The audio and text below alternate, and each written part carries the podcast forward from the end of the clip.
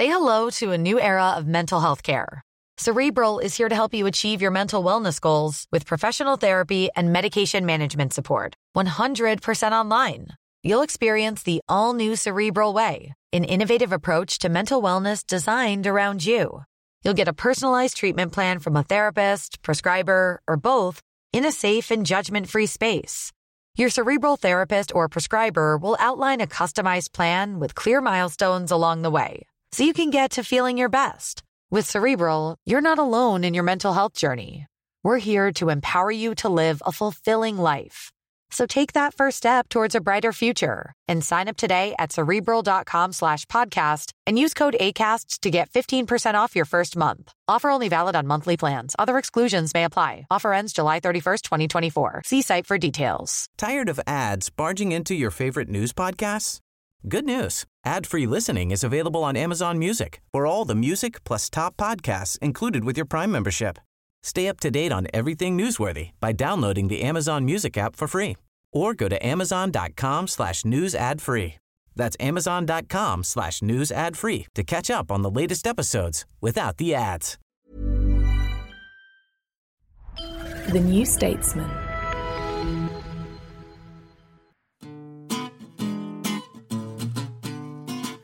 Hi, I'm Rachel Cunliffe. And I'm Rachel Wearmouth. And I'm Freddie Hayward. And on today's New Statesman podcast, we're asking, why is Brexit back? And then in today's You Ask Us, should we have boycotted the World Cup in Qatar? So we'll start with the big news of the week, which is very much a sense of deja vu because Brexit is back. It's feeling very 2016 or 2017 or 2018 or 2019 or basically any of the years in the Brexit wars because we had a headline in the Sunday Times saying that Rishi Sunak was going to pursue Swiss style arrangements with, with the EU, so closer EU ties, which I mean, I've never seen government denial so quick and so strong. But that story is still playing out three, four, five days later. Rachel, let's start with you. What's going on here? Why is Brexit back? Didn't we do all this in 2019? I think it sort of it comes down, I guess, to some of the labour shortages and government probably feeling pressure to do something about it because we haven't had growth for so many years now. And so this this headline appeared in the Sunday Times, and it's it's notable that the the journalist behind it, Caroline Wheeler, really came out to defend it after the government tried to knock it down on Sunday. And and Jeremy Hunt's been out since saying, "No, oh, I I didn't brief it. Nobody from the Treasury briefed it, but that she's standing by it so strongly suggests that somebody close to government has has told them the story, and she's absolutely going to stand by it. The Swiss style deal would be like getting access to the single market via a number of bilateral trade agreements. But the reaction from the usual suspects on the Conservative Party right put paid to that pretty much immediately. And Sunak's come out to say, no, absolutely, this will not be happening under my leadership, which sort of says a lot about the position he's in and how carefully balanced his leadership is, really. It's it's really interesting because I'm old enough to remember the original Brexit campaign, which does feel like a lifetime ago, and I remember quite a lot of the key levers when they were just trying to win the referendum, arguing that we could be like Switzerland or we could be like Norway and have a deal that was very close with the EU, but that wasn't actually being inside the EU. And that would be okay. And then the referendum happened, and it seemed pretty much immediately that those voices faded out. The only form of Brexit that was acceptable was effectively cutting all ties with the EU and pretending that Europe didn't exist. But there was a time when this was seen as a legitimate, sensible, even desirable course of action. Mm. Freddie, what do you think it says about Rishi Sunak that as somebody who was one of the original leavers, we've had a kind of Remainer Prime Minister in Theresa May, and then we had Boris Johnson, and then we briefly had Liz Truss who voted Remain, and now we've got Rishi Sunak. But what does it say about him that he has felt the need to come out and deny this so strongly? Well, I d- I don't think it would happen anyway. We're so far away from rearranging our agreement with the EU. I mean, as Rachel said, the Swiss EU deal is built around 120 bilateral agreements that have been created over many, many years. I mean, also the EU don't actually like that deal. They keep trying to get the Swiss to try and collectivize it into a single agreement. So it's very far from what they want at the moment, so we're not going to get it. In terms of what it says about Rishi Sunak, I think, yeah, I mean, Rachel's right. He is beholden to his party in many ways. You see that in votes in the House of Commons, you see that in the way that he speaks. It's, it's a constant theme of his premiership and it shapes what he can do. Well, it was also one of the options that was explored by Theresa May.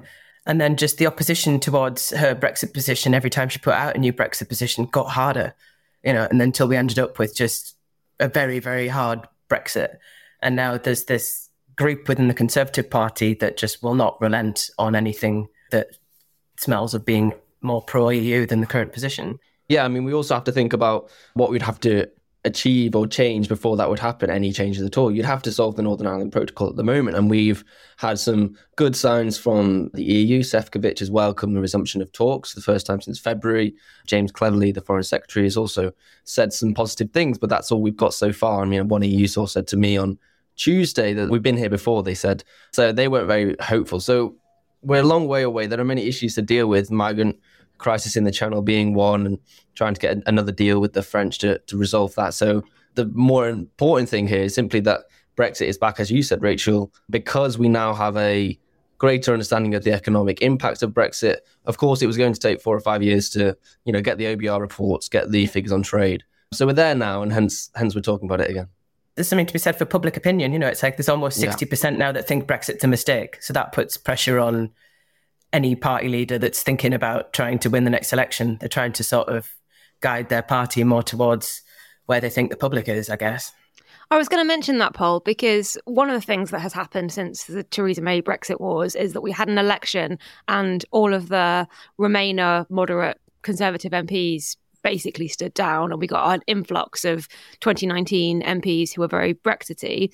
So that's one thing that's happened and changed. But the other thing is that public sentiment has changed as the economic consequences have become more clear and the government is trying really hard to say it's nothing to do with Brexit, it's all COVID or it's all the war in Ukraine when pretty much all the evidence shows that it is those things. Those things do matter, but it is also very much Brexit, both in terms of labour shortages and in terms of reduced trade and increased red tape and all the things that the experts that we weren't meant to listen to said might happen.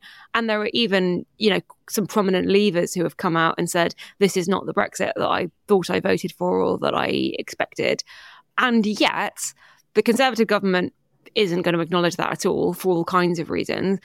But actually, Labour isn't really going after it either. Um, we've had two pieces on the New Statesman website this week.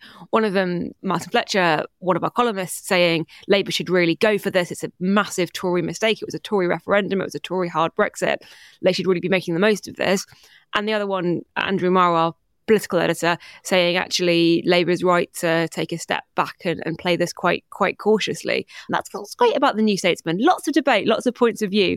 What do you think of those two ways of, of looking at it? I guess Labour's current position seems to talk more about the the workforce, and I think Starmer's trying to point to like a number of problems in that area. One of them being that we're getting a lot of people who are retiring and are not staying to sort of train a new load of workers. So he's trying to say we should also be trying to build our workforce where it is. If you're Keir Starmer and you're thinking about it, you think back to the 2019 election, there are just no there are no clear winners whenever you take a very strong position on Brexit one way or the other. So I guess he's just trying to graduate a position that comes down the middle and talking about the problems in terms that people understand. There are just no winners, are there, when it comes to it? You know, if you, if, because of the whole, the vote was split, split 50 50 no one ever wants to be told that they're wrong when they've voted a certain way. So you've got to try and meet people where they are. And I think that's what he's trying to do at the moment. Yeah, I thought Andrew's piece was interesting. He made the point that tactically it's wise for Labour not to constantly talk about Brexit because obviously they don't want to isolate Brexit voters. And then he also made the other point that strategically, if Labour do want to have a closer relationship with Europe, then they should start talking about it now. So he was trying to make a distinction about the benefit in the short term versus the long term, which I'm sure he won't mind me saying, but I, I, sort of disagree with that. If they did want to join the EU, I don't think discussing or advocating for that now will encourage that. I mean, as you said, Rachel, the polls are already showing people are coming around to that position. I mean, the evidence is speaking for itself, and I don't know whether you know having politicians advocating for trade agreements or whatever it might be would would help that cause. Yeah, I guess you'd want to be seen to be the politician responding to a change in public opinion rather than trying to force it, particularly on this issue. In any case, I think it's, a very difficult thing to actually try and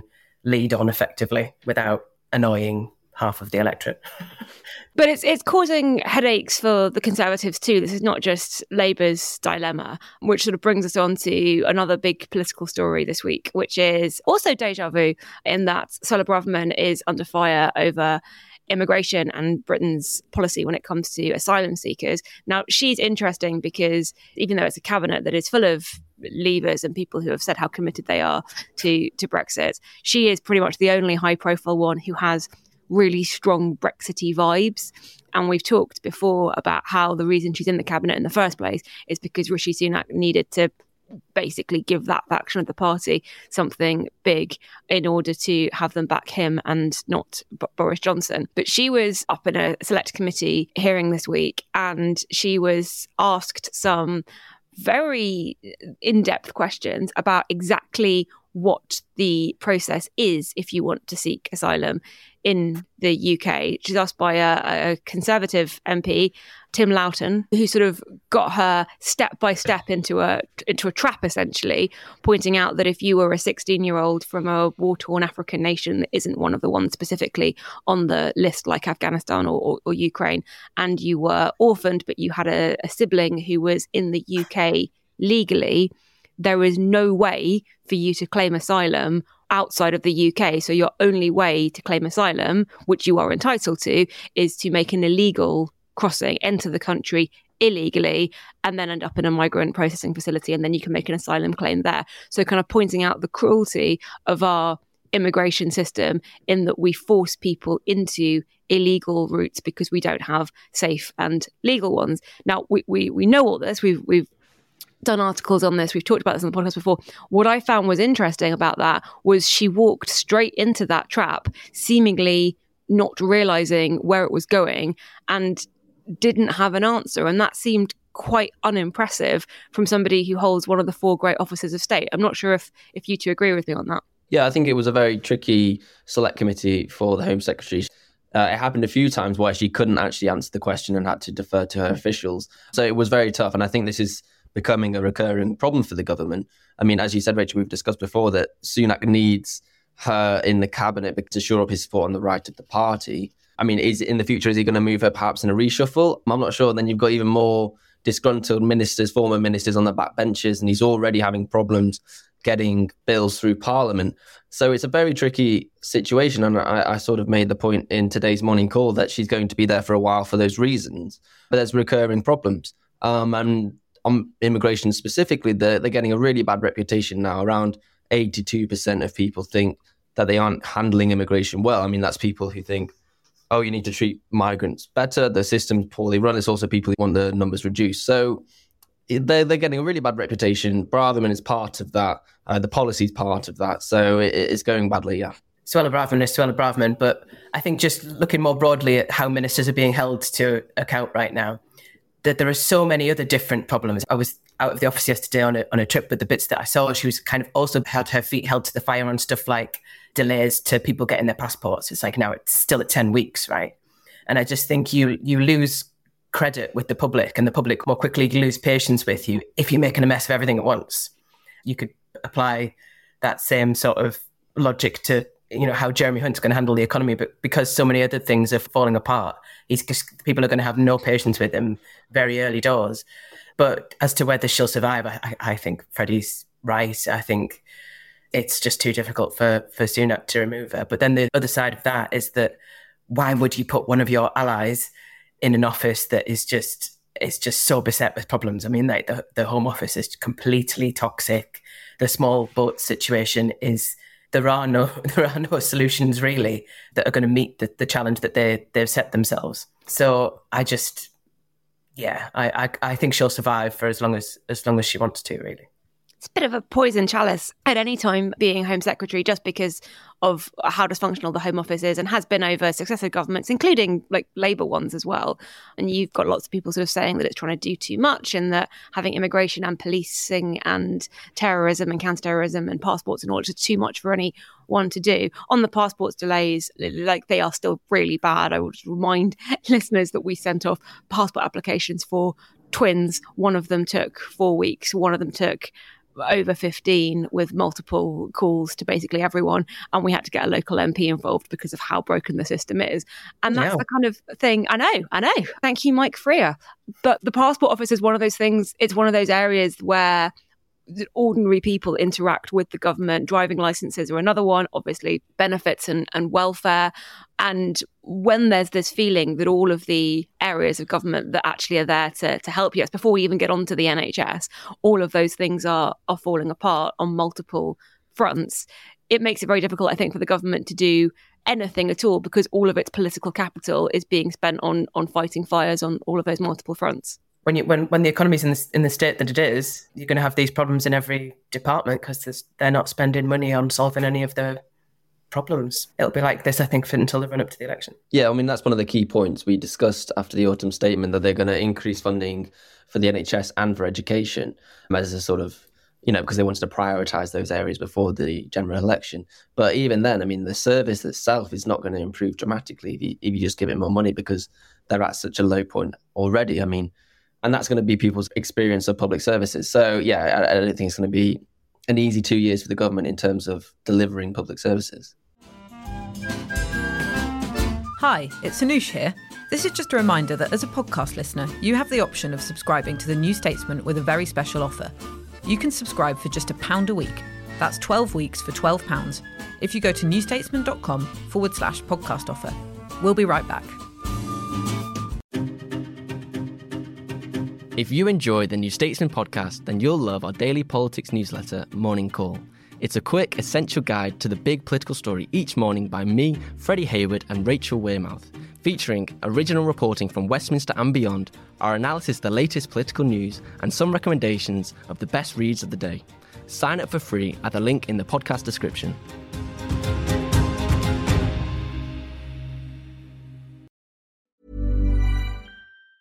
Say hello to a new era of mental health care. Cerebral is here to help you achieve your mental wellness goals with professional therapy and medication management support. 100% online. You'll experience the all new Cerebral Way, an innovative approach to mental wellness designed around you. You'll get a personalized treatment plan from a therapist, prescriber, or both in a safe and judgment free space. Your cerebral therapist or prescriber will outline a customized plan with clear milestones along the way so you can get to feeling your best. With Cerebral, you're not alone in your mental health journey. We're here to empower you to live a fulfilling life. So take that first step towards a brighter future and sign up today at cerebral.com slash podcast and use code ACasts to get 15% off your first month. Offer only valid on monthly plans. Other exclusions may apply. Offer ends July 31st, 2024. See site for details.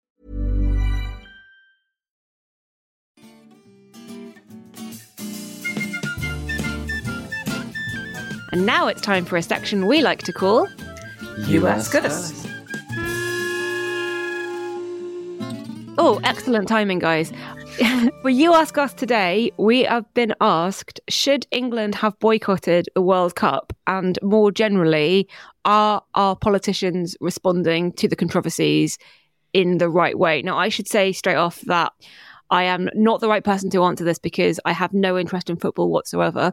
so I think that the whole thing is a, a bit a bit mad um, and a bit bizarre. And of course, we should have boycotted it because who likes football anyway? But I realise this is a niche opinion and that other people might feel differently. Should we have boycotted it? I think there was a time when the decision was made by FIFA a number of years ago when you could have mounted a load of opposition to that decision and got them to change it that time has passed. So nobody expected it to be quite as oppressive as, as it's been while players were there, you know, like not being able to wear the One Love armband.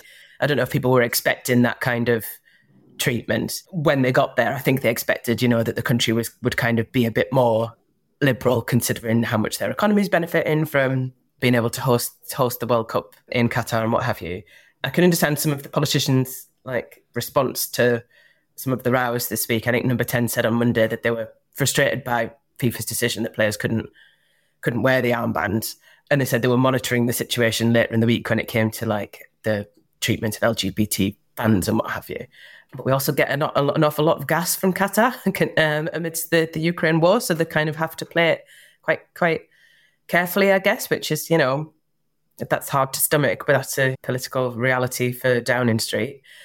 I asked David Lammy, the Shadow Foreign Secretary, this question on Tuesday when I saw him, and he was equally as careful in in what he said. And he said, I think he said something like, "I believe in you know the politics of engagement rather than shutting out the situation entirely." Personally, my own personal views, I, I hate the fact that it's there. The human rights record is abhorrent, and, and we don't seem to be getting anything from our engagement with with with Qatar. They're, they're not relenting on anything really. I mean, that's that's partly the point, isn't it? And that a lot of the people who were saying at various points over the last decade, no, we should engage. There's no point in boycotting. Let's go and let's use the tournament as an opportunity to hold them to account and to highlight on the world stage all these human rights abuses, all of these issues for LGBT people and, and women. Let's use it as an opportunity to have this conversation it does feel that that conversation isn't really happening or it happened and then they started playing football and England won 6-2 I don't even know. They, went, they won their first match against Iran and that conversation just stopped and now it's all football football football. So that argument just feels quite weak. But again I'm coming at this from the point of view of somebody who wouldn't have been watching it anyway. So like is there a case that actually we're talking about Qatar's human rights record in a way that we probably wouldn't have been. I mean, there are lots of countries that have terrible records on human rights, and we don't talk about them in the headlines every day, which we have been at least with Qatar while the World Cup has has been there. Freddie, what do you think? Yeah, no, I think that's interesting. I think we can make a distinction between how much we've been talking about it because you're right. I think we have actually been talking about Qatar more. I don't think everyone would have been talking about the treatment of migrant workers or treatment of LGBTQ people in Qatar if it weren't there. But that doesn't mean it's going to affect change. So I think you have to make that distinction. We have we've seen World Cups and Olympics go to other places around the world. You've got to remember it was in Russia in 2018. We had the Olympics in Beijing in 2012. These tournaments don't necessarily bring about change, but yeah, they can highlight something in the discourse. It's just that we can't kid ourselves that because there's a headline and because someone wears an armband or they don't wear an armband, suddenly laws change and politics change in different countries. I think the difference with with the World Cup in Britain in particular is it's our national sport, and that's that's why it has such emotional resonance for us because it says something about who we are.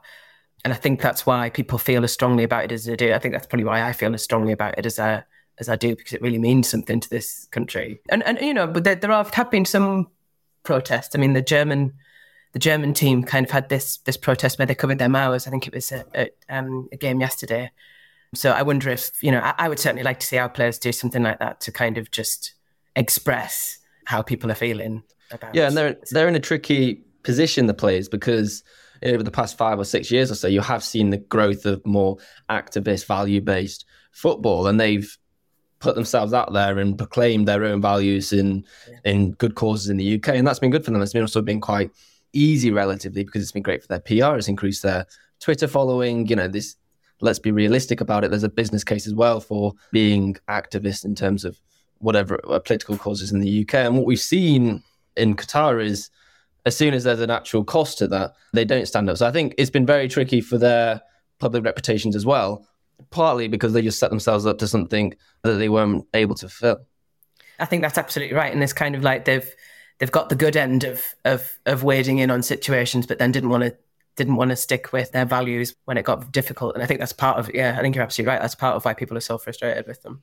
We should probably also mention Iran and the the Iranian players who before their first match, which was our first match, refused to sing the national anthem, not in protest of what's going on in Qatar, but in solidarity with the protests that are going on in Iran, which are seeing hundreds of people arrested and harassed by police and with the threat even of, of execution. So we did have a very strong statement from the Iranian team. I think a lot of people sort of looked at that in contrast to the the England team going, yeah, but if we wear an armband, we might get a yellow card, and just felt that was quite weak in comparison. Although they are in a difficult position because they've got FIFA telling them what to do, and it's it's not necessarily the individual players who are fully in control of of those decisions, which I, I kind of do sympathize with as well. Looking way further a- ahead, assuming that we do well in this, what what do you think it would mean if if we did get to the final or if we did win and that our our first World Cup win for our for our men's team in however many decades was was this particularly controversial one? I, I think it's interesting that you mentioned, you know, that you can't blame individual players. I think that's right. You know, it wasn't like it was Gareth Southgate's decision. It wasn't like it was, you know, Harry Kane's decision to be subject to a yellow card if they wore an armband. And I guess the the sort of flip side to it, if you're being kind to them, is that they've probably trained for something like this all of their lives, and they'll be feeling like they let the country down if they kind of rushed onto the pitch and their campaign kind of was just ruined because of the the penalties that they were subject to. I, I, can't even think about whether we'll get to the final because you know you, you, kind of never want to think ahead too much. I, I think if they do get ahead to the final, I think it's you know it's not sustainable for them to remain silent because I think if the if the wins to really mean something to people, if we're going to bring home a trophy, it would have to they would have to express this feeling. I think to people at home to kind of to show that they'd responded and show that the the contest and everything we said about you know going there and telling Qatar what we think about their human rights record. I think they'd have to find a way to put that on the table as well.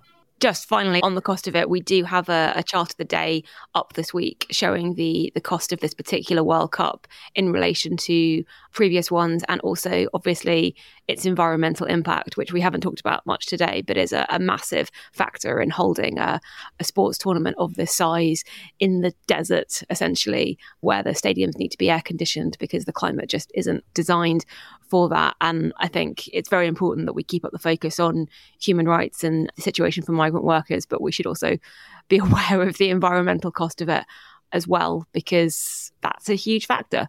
I guess I hope that however well we do, and obviously I'm cheering England on. I don't hate football that much, but however well we, we do, we do keep those um, those issues in mind following. Yeah, I mean, I, th- I think, I mean, this whole discussion just underlines the fact that if they did do well, it would be tarnished by all those problems you just outlined, Rachel. So that's just the nature of what's happening, and yeah, so it just makes it less enjoyable for everyone, I think.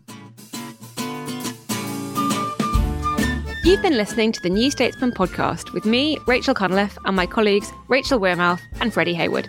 We're produced by May Robson, and our music is Devil with the Devil, licensed under Creative Commons. If you enjoyed this podcast, don't forget to subscribe and leave us a nice review.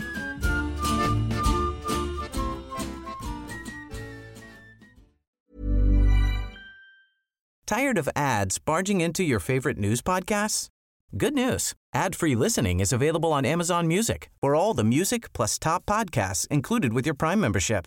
Stay up to date on everything newsworthy by downloading the Amazon Music app for free or go to amazon.com slash news ad free.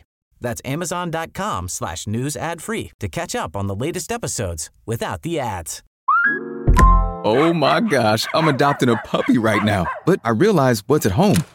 Oh no, I have nothing. Well, except unconditional love. But yeah, no crate, no pee pee pads, no dental chews for his little puppy teeth. Before I doubt myself as a new parent, I just get Instacart to deliver everything from PetSmart. Easy, just like raising a puppy is gonna be, right? Get Pet Essentials from PetSmart with Instacart. Visit instacart.com to get free delivery on your first three orders. Offer valid for a limited time. $10 minimum per order. Additional terms apply.